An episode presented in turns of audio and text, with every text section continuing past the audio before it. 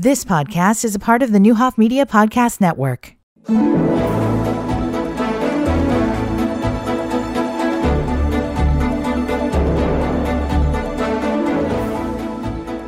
Good morning and welcome to the Monday morning edition of Community Connection. I am very happy to have with, with us today folks from Crosspoint Human Services, and we are going to focus on October being Domestic Violence Awareness Month. And we are, uh, again, something that we all need to make sure we're paying attention to. Two very important things happen on October. So we have domestic violence awareness and we have breast, breast cancer awareness. So we want to make sure that we're paying attention to those and just really get some good information out. So today we're starting with domestic violence. We have Cher Pollock and we have Deb Brunner. And again, they are with Crosspoint Human Services. So welcome to to the show, ladies. Hello. Thank you. Um, Cher, remind us of your position, and then we'll talk with Deb about her position. Well, we are, both of us are at um, the Hazel Street location, fondly called Crosspoint at the Y, because of a nod to the history of this building being an old YWCA. And it's my privilege to be the director of this building, or I say, wrangle all the people and programs that are at this location. Remind me which programs are running now. We have our domestic violence program, of course, our transitional shelter program for the homeless. We have our partner abuse intervention program and our permanent housing program, which aims to place homeless people into housing quickly. And we have our early learning center. Okay, so still keeping busy, still making sure the building is being used. Still keeping busy because in all those programs are a variety of services that happen. So, yes, keeping very busy. Definitely. So, Deb, tell me about you. Well, my position here at Crosspoint at the Y is that I am the community outreach and prevention coordinator. And so my goal is to get out there in the community and let people know all the different services we have here. Um, well, uh, Deb, you may not know this. Cher knows kind of the history. So my mother, Sheila Hughes, worked at the domestic violence shelter for more than 30 years. So, uh, you know, I, oh, I kind of even though I didn't have that firsthand look, I, I had the secondhand look, and I, you know, I'd often hear the different stories. Of course, she wouldn't say anything about names, but you know, she had two girls, and she wanted to make sure we were aware of rights and um, different things, and, and and then we also knew people that were that had been in the shelter, and one of the things that was really very surprising to me, and I'm still shocked to this day, she was there long enough to see the grandmother, the mother, and the daughter.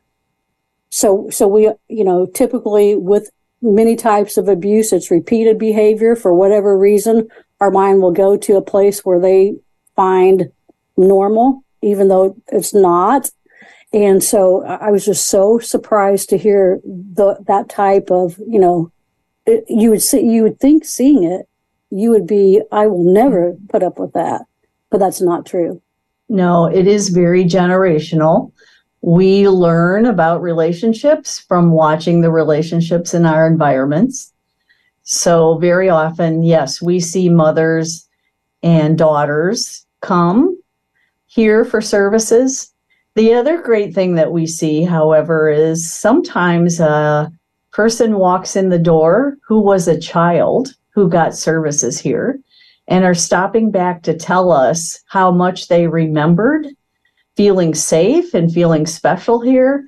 And uh, that's very rewarding.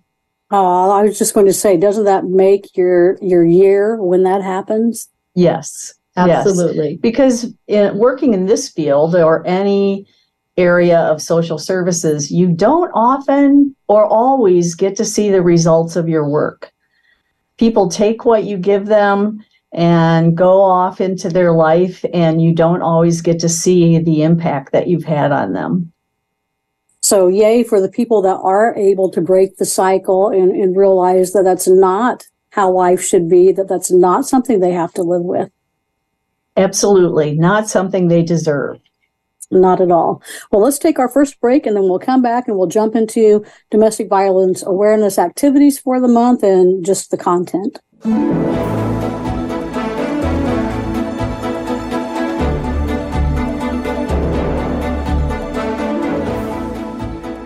Welcome back to Community Connection. Today we have Cher Pollock and Deb Brunner from Crosspoint at the Y, and we are focusing on October um, being Domestic Violence Awareness Month. And of course, Crosspoint runs the program that was formerly the YWCA, but it's Crosspoint at the Y. So again, um, as Cher said, nodding to the history of the Y. So Deb, tell me, tell me what happens. What are some stats that go along with domestic violence? Oh my goodness. Um, unfortunately, I don't have all the numbers in front of me, but um, every year there's millions of children, over 5 million in the United States alone, that have witnessed domestic violence. I think one of the things that happens is that it's not reported because of the shame. Uh, there's still the stigma in society. So we do have statistics, but they're not necessarily accurate because of that. Uh, one out of four women is typically in a has had intimate partner violence. And is it Cher one in seven? One in, one in seven for men. And we forget that, that men are also victims of domestic violence. It isn't just women. So one in seven men will experience intim- intimate partner violence in one of their relationships. And there's a lot of stigma there um, to come forward and ask for help.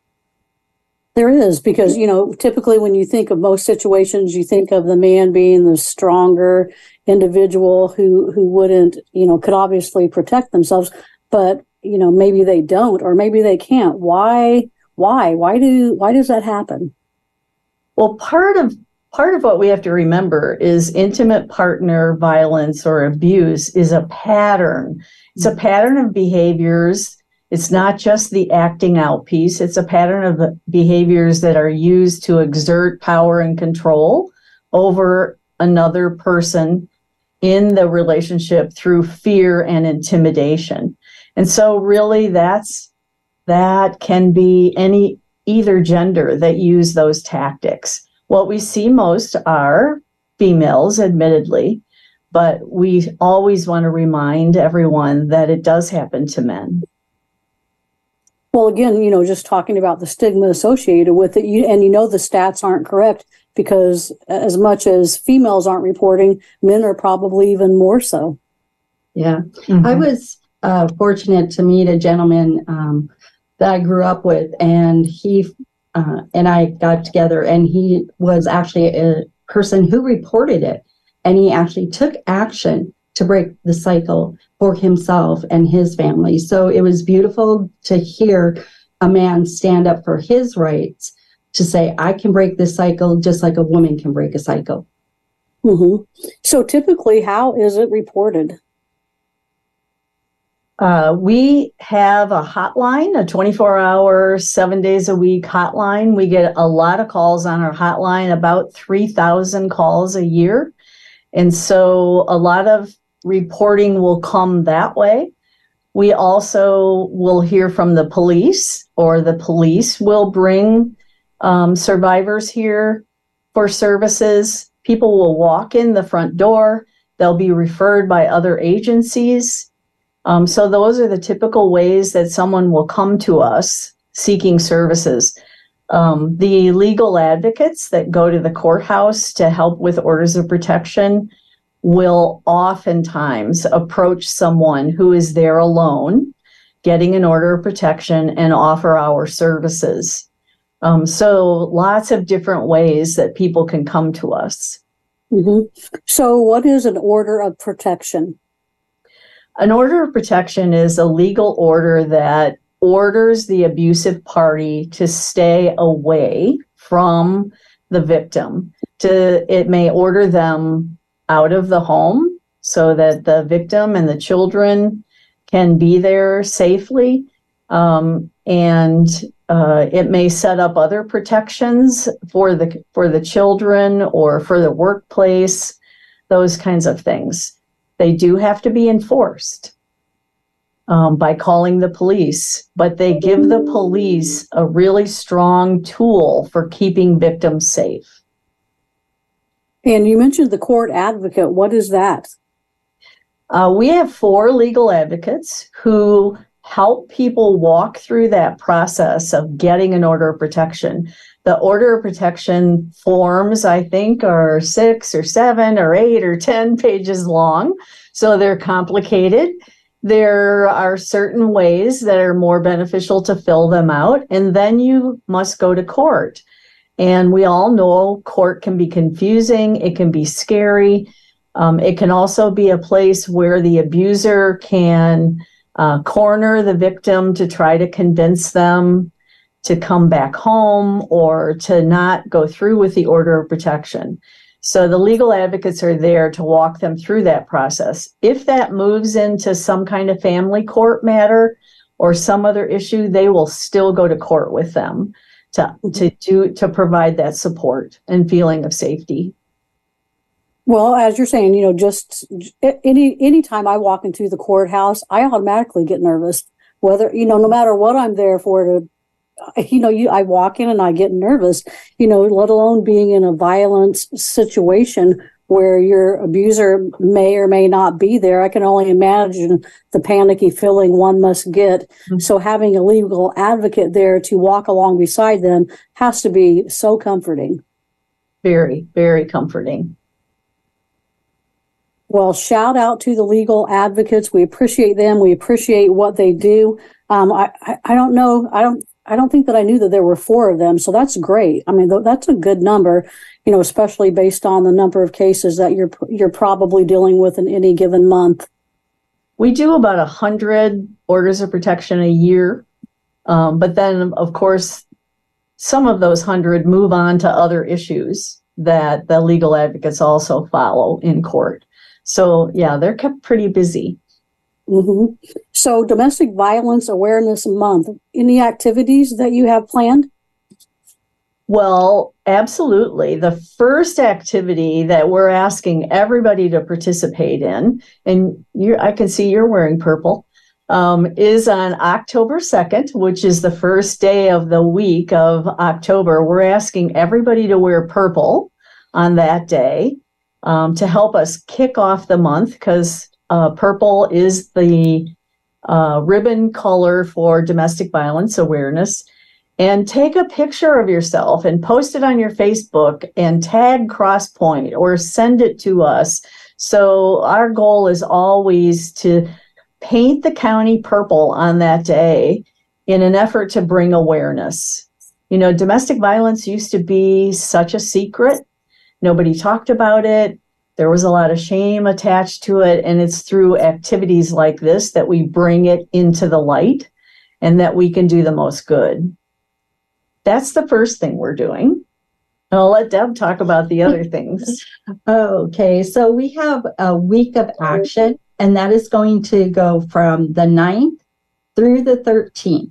And each day there's a specific activity. So on the 9th, we're going to do Mondays Matter, which is learning about the do's and don'ts about reporting violence, domestic violence. And we're actually meeting at Hawthorne and we're going to be making some purple windmills because oftentimes seniors may be overlooked as far as being in a domestic violence situation. And then on Tuesday, we are doing Table Talk Tuesday. And this is where we dive into talk about abuse of men. And we also talk about the different stereotypes that they face throughout. Uh, on the 11th, we're going to do Wisdom Wednesday. And again, this will be on Facebook, and we're going to be talking about moving past the trauma, the lessons learned. What lessons did the survivors learn? And they can share their tips with people on Facebook. Then on the 12th, we have T shirt Thursday which is a recognition of the Clothesline Project. And we're going to bear witness to violence against women by decorating a t shirt and remembering those. On the 13th, we wrap up, and it's called Forever in Our Hearts. And this is going to be at Ellsworth Park. In the event that it rains, we will hold the event here at the Y, but this is where we say their names because it's about the people that we love and those that we have lost due to domestic violence. So, and that will be from two to four. Okay, very good. Well, let's take our next break and then we'll come back and continue the conversation.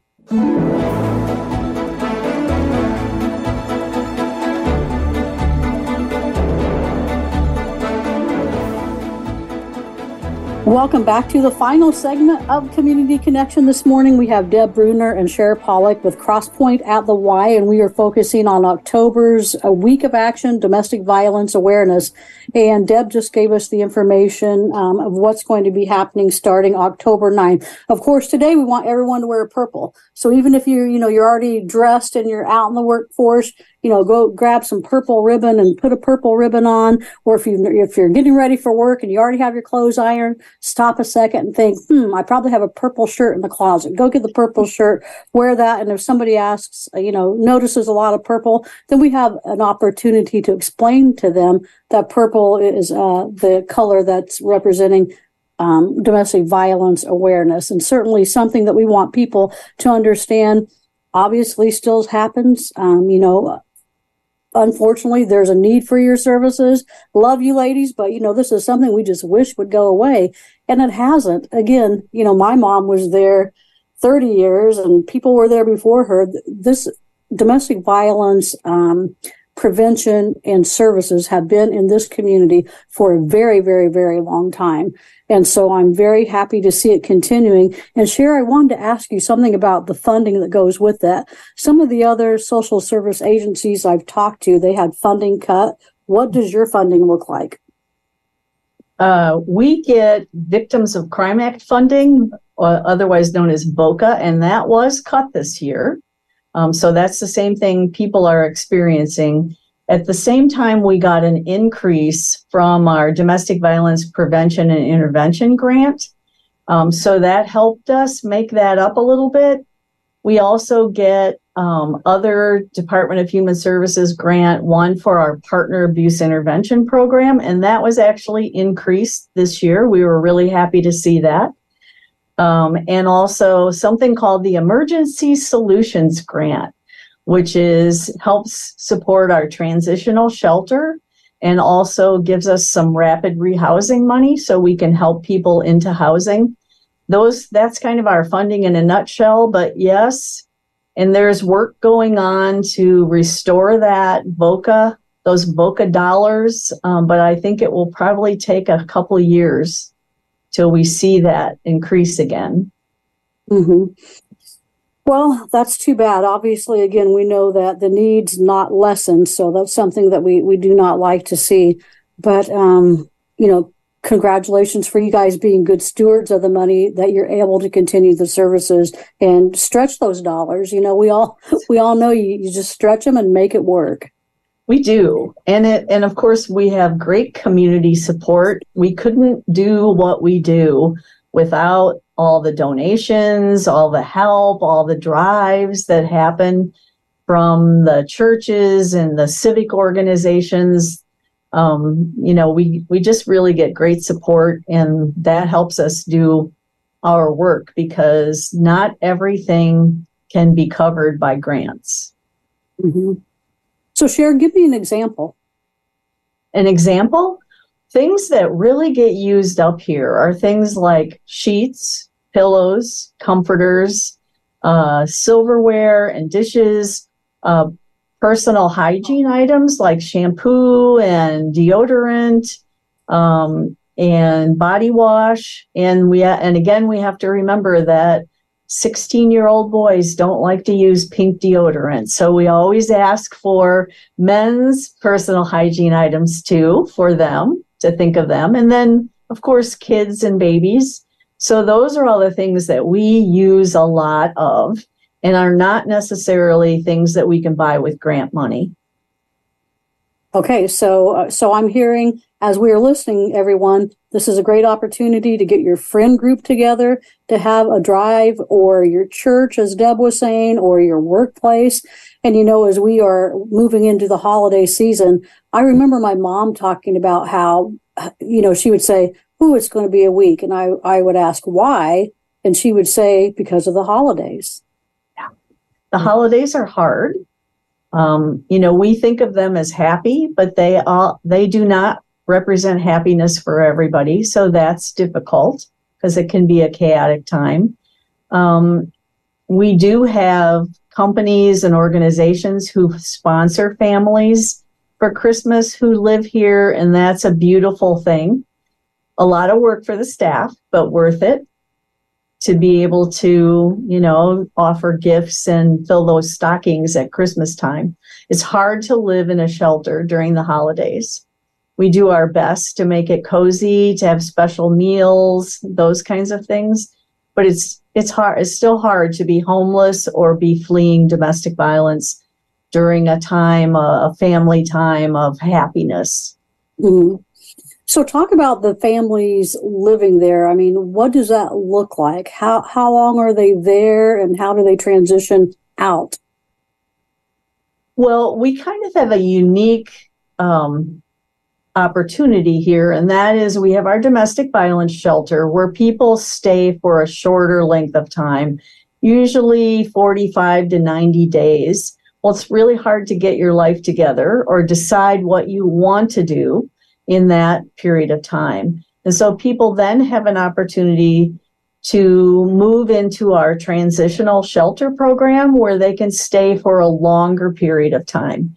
And of course, during all of, both of those stays, they're receiving our comprehensive services. They have a case manager who's working with them, helping them set goals.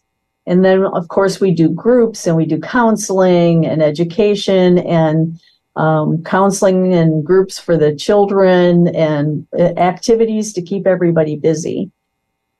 Okay, good, good information. So, Deb, if somebody's listening today and I think it's very important to remember that violence crosses all norms. So, you know, people with money, people without money, black, white, Hispanic, uh, Latino, uh, mm-hmm. everything. There, there's no, there's no line. So, if somebody's listening today, Deb, what would you say if somebody's in that situation? I would say we are here to help you. We have some resources here and we will listen. I think that's one of the things that goes undone is people don't listen to the person that's going through abuse or they don't have somebody to talk to. So we do have our DV hotline, which is 888 549 1800. And we also have a, and that's 24 7 that will be answered. We also have a crisis hotline, and that is 442 3200. And it's so important because we want people to know they don't have to be alone. They don't have to come here with shame. We will hear you. We will see you. We will validate you. Love it. Cher um, any last thoughts? Um, I guess just know that we're here 24 hours a day, seven days a week, um, every, you know, 365 days a year. We're here for you. Um, call, walk in the front door. Um, and as Deb said, we're here to listen and support and offer what services and what resources we can. Mm-hmm. And Deb, as the the educator or the community outreach person, um, if somebody's listening today, I I'm pretty sure you would be willing to come and do presentations. Oh my goodness, yes. Anyone, especially during October, we want to go out into the community. So if you're at a church and you would like somebody to come and talk about domestic violence, we have the people here that can go out and to the facility and do that. Uh, schools, uh, everything. So yes, of course. Um, I did also want to mention when we kick off uh, Domestic Violence Awareness Month on the second, we are also partnering with DAC. So when Cher is mentioning about the community and the support, it is phenomenal. They are going to be tying purple ribbons around a few of the trees out there, and they're going to attach some facts and some myths about domestic violence. So I am so so much in awe of the support that does come through all the other organizations in town. Very good. Well, ladies, thank you so much for being with us today. We are actually out of time, but audience, please remember October is Domestic Violence Awareness Month, and they have a week of activities starting October the 9th, and you can get more information. Um, Deb, you said on Facebook. Correct. Uh, Crosspoint Human Services. And when you take a picture on the second and you want to tag us, we can you can say hashtag Crosspoint Cares. Okay, very good. Love it. Okay, ladies, thank you for being with us today. Audience, we'll be back tomorrow with some more information. And uh, until then, have a good rest of the day. Thank you. Thank you You're so welcome. much. Recording stopped. You've been listening to the Newhoff Media Podcast Network. For more, visit newhoffmedia.com.